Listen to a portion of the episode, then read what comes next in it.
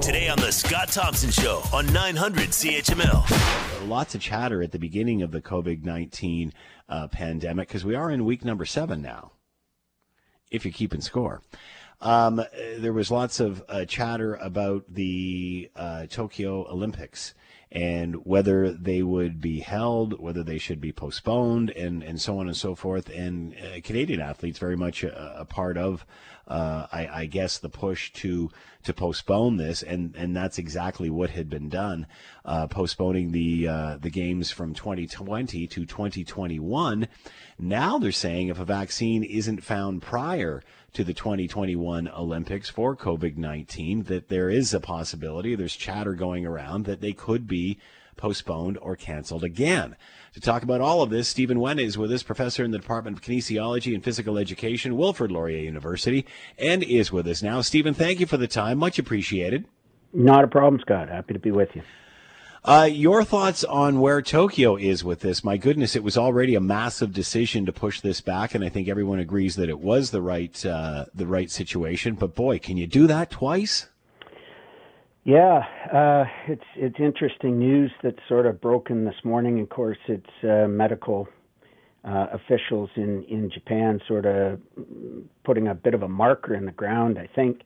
Um, you know, the IOC did the prudent thing, though somewhat maneuvered and pushed into it by, as you uh, noted, uh, Canadian athletes, Australian athletes, various NOCs.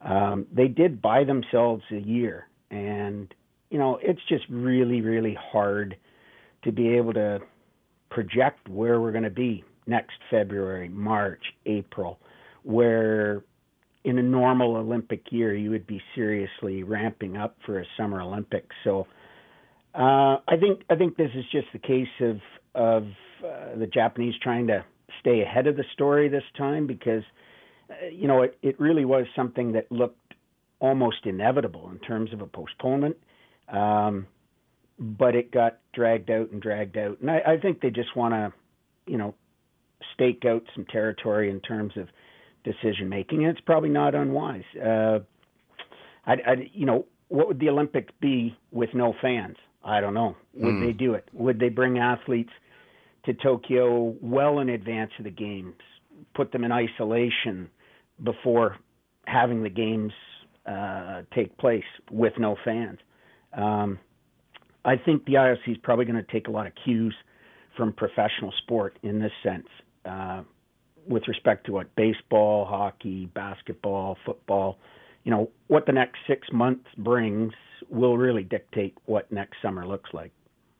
So obviously, if you've decided to postpone the games from 20 to uh, to 2021, there's uh, you know an incredible amount of logistics involved in that. We can just imagine what that must be like.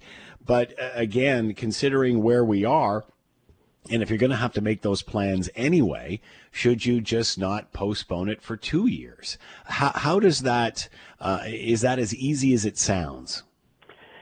Yeah, I mean, really, the one year postponement, I liken it to, it's trying to, you know, when you're dealing with something uh, as logistically uh, tangled and entwined as, as trying to host the Olympic Games, you know, it's like trying to turn an aircraft carrier around. Yeah. Um, and and I think you know there's some hope that they can be staged next year. I mean, I think you have to look at the logistics, but you also have to consider the costs. Like the the estimate is that this is going to cost Japan on the basis of the postponement alone, you know, between two and six billion dollars. That's on top of the 12.6 that's already been invested in it. So there is going to be a certain amount of uh, pressure uh, financial pressure to stage the games.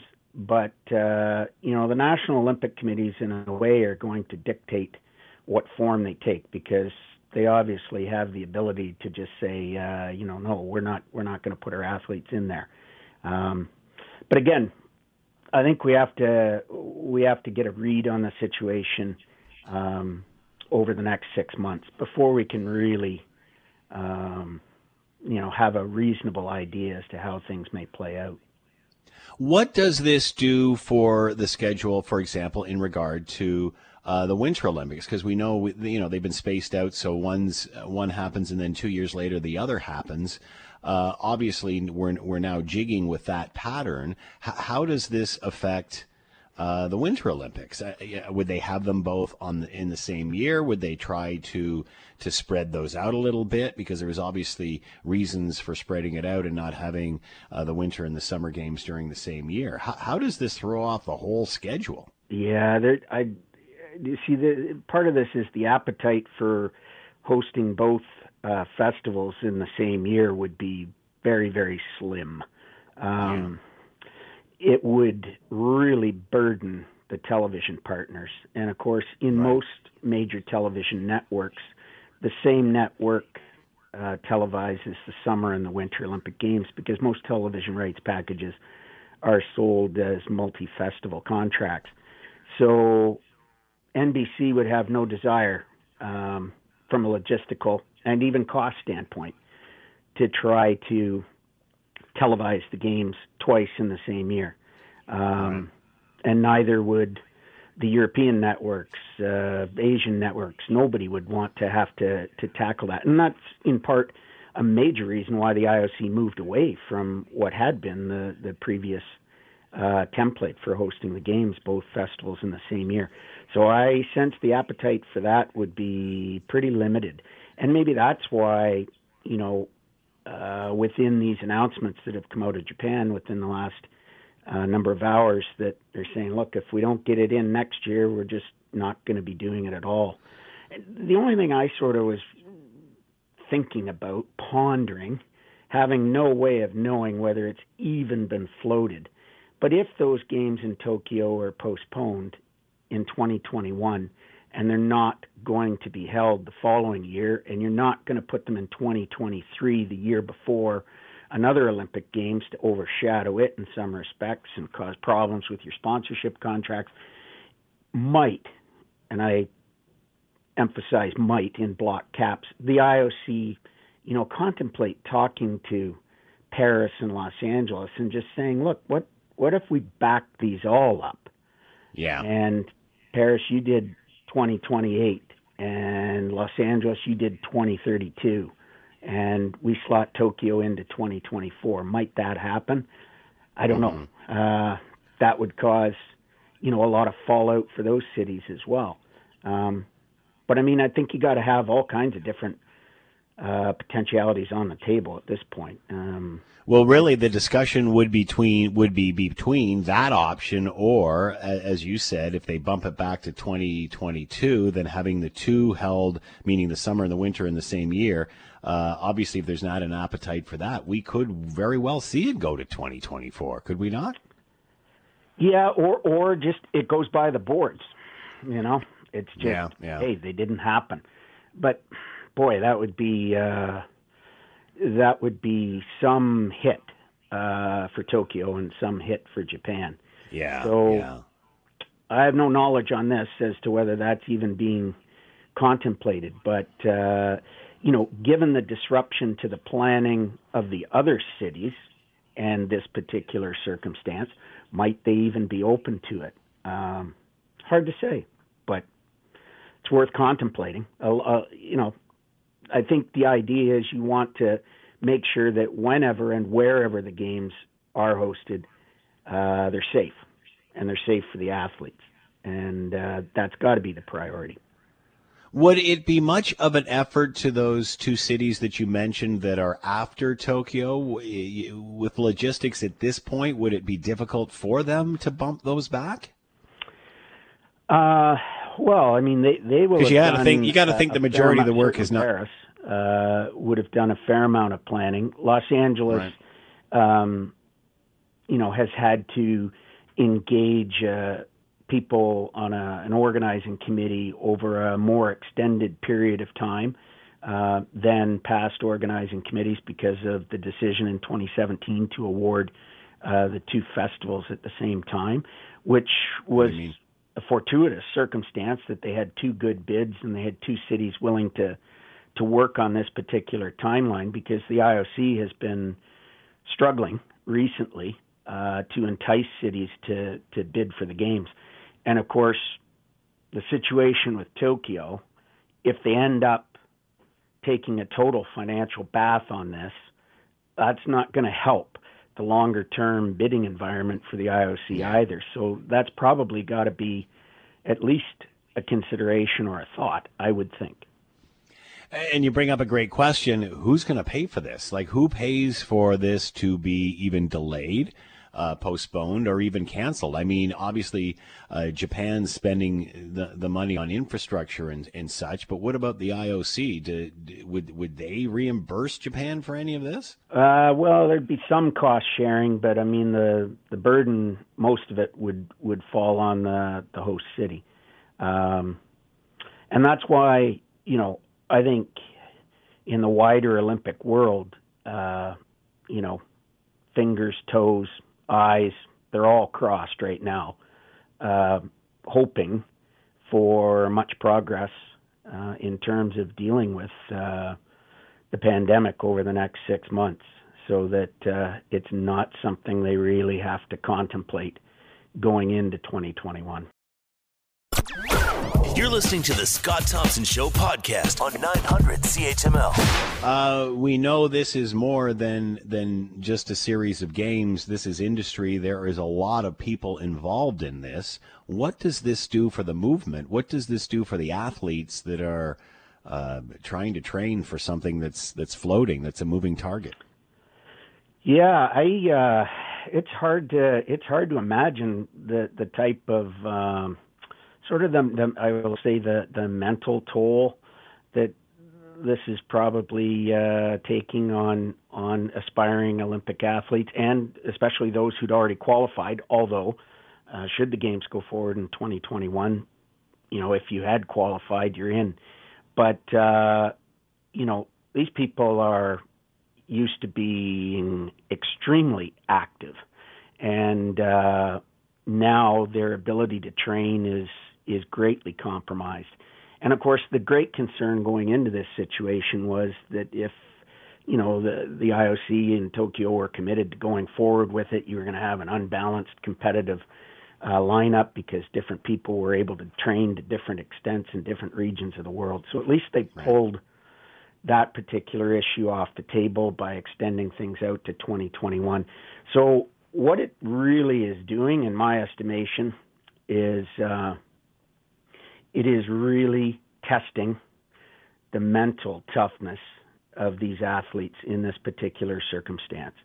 And the ones that uh, are able to persevere on that front uh, over the next number of months are, be, are, are going to be the ones in 2021 and beyond who are going to be able to excel because this is, uh, you know, they'll all be able to get themselves up to a physical um, ability and physical conditioning. They they'll be able to eventually get back in the gyms, but you know it's the it's the mental conditioning and the mental toll that uh, I think the athletes, their coaches, you know, Olympic team sports psychologists, they've got to be really cognizant of moving forward.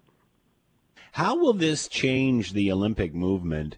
Uh, moving forward. Uh, you know, you made reference to the bidding process. Uh, we've seen in the last couple of years cities not as interested in jumping on board the Olympic movement as they once were, maybe, you know, 20, 30 years ago. The, you know, it was a huge boom for a city to get this. Now many are questioning the expense and, and trying to see if they can use other facilities that have once been used and, and refurbished and such.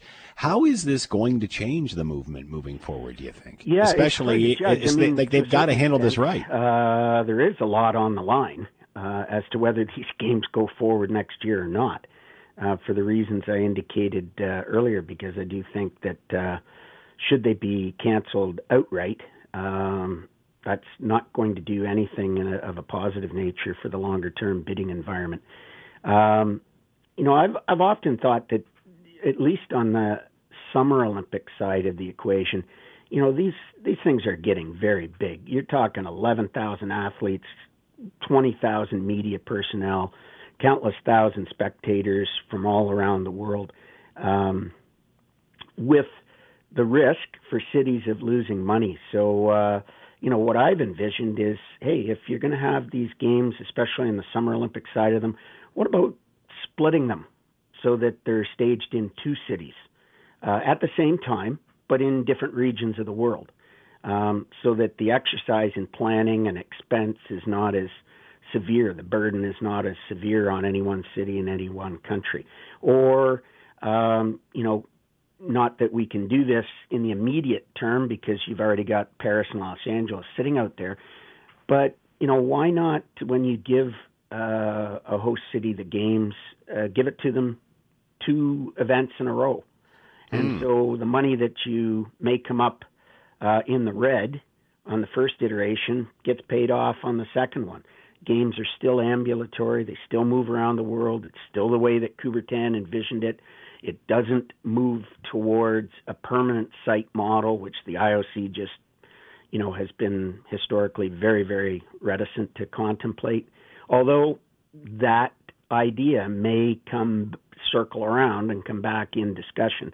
It's just something I don't think the IOC really wants to envision. But there's ways to try to reduce fiscal risk and maintain the ambulatory uh, nature of the games. So, you know, it may be much in the way that the 2017 thinking about getting Paris and Los Angeles named at the same time, you know, was somewhat out of the box. Maybe the IOC is going to have to, you know, engage in another out of the box thinking exercise going forward. If you're uh, one of those future cities, Paris or LA, uh, what are you thinking right now? What What are you concerned about? Uh, well, first of all, you're relieved that you weren't 2020. That's the first thing. Yeah. Um, and then, uh, I mean, I, I think to a certain extent, right now, they're going to be placing a little bit of faith uh, in medical science that uh, they're not going if if Tokyo went by the boards and then Paris rolls in in 2024 and LA in 2028 as it is currently scheduled. Um, you know, the world will have turned the corner uh, by that particular time, and so you're hoping for the best, and uh, you're probably watching very very closely as to you know how sport manages uh, you know entry of spectators going forward. We're used to going into professional sport events um, and walking through metal detectors. Are we now going to be walking through uh, machines that take our temperature? I don't know, but I mean there, there's hmm. there are going to be all kinds of uh, approaches taken to managing large gatherings, and that's going to play out for a period of time at least. Uh, on an unrelated but sort of related note, what will we see in pro sports, do you think, in the next few months? Will we see the end of a hockey season? Will we see the end of a basketball season? I sure hope not. Um, but again, uh, at the end of the day, you really have to, if you're in uh, an administrative position with one of those professional leagues, you have to put your employees um, and in that case, the most important ones are the athletes themselves. Um, their health has to be front and center. And, you know, a lot of these leagues are going to take major financial hits. The players themselves, they ultimately uh, may be taking a financial hit this year as well. Um, I know there's still, I mean, there's a yearning uh, amongst the population for leagues these leagues to get up and running, and that yearning is just as severe within uh, the administrative structure of, of all the leagues. But you've got to let the science um, rule the decision making here. And they've got all kinds of scenarios mapped out in terms of when a season could end, when there could be a, a new season starting. And um, I think the athletes, the leagues, uh, fans like myself we've got to do our best uh, to demonstrate patience with all this and, and make sure that whatever decisions are made, they're made in the best interests of uh, the athletes and the fans alike. What do you think it'll be like sitting at home watching a hockey game, uh, say being played in Edmonton, and nobody in the stands? It'll be a little bit eerie. Uh, do we need an artificial laughter uh, applause track in there like they do with the sitcoms just to make it feel more warm? No, I hope not. But you know, one thing that if if the uh, if the facility is mic'd up uh, really well, I mean, the real purist hockey fan is going to get a lesson in just how much communication takes place on the ice between players.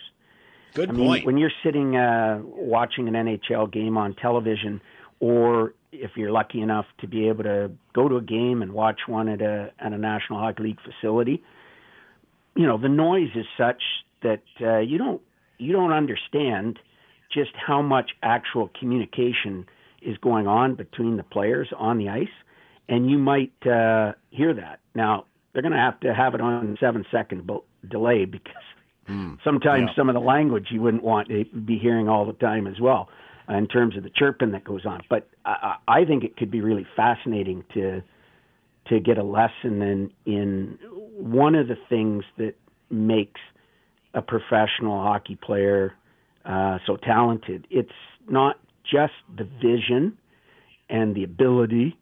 Um, it's also the ability to communicate, and we might get a lesson in that. Good point. It's like watching our politicians without them beating on the desks and thumping their chests. It's just them there with uh, without any of the ambience. Uh, Stephen Wenn has might- been with us. In that case, they might get through things a whole lot faster than what Exactly. normally exactly. Stephen Wenn, professor in the Department of Kinesiology and Physical Education, Wilfrid Laurier University. Stephen, thanks for the time. Much appreciated. Be well. you too, Scott. Take care and have a wonderful day. The Scott Thompson Show, weekdays from noon to 3 on 900 CHML.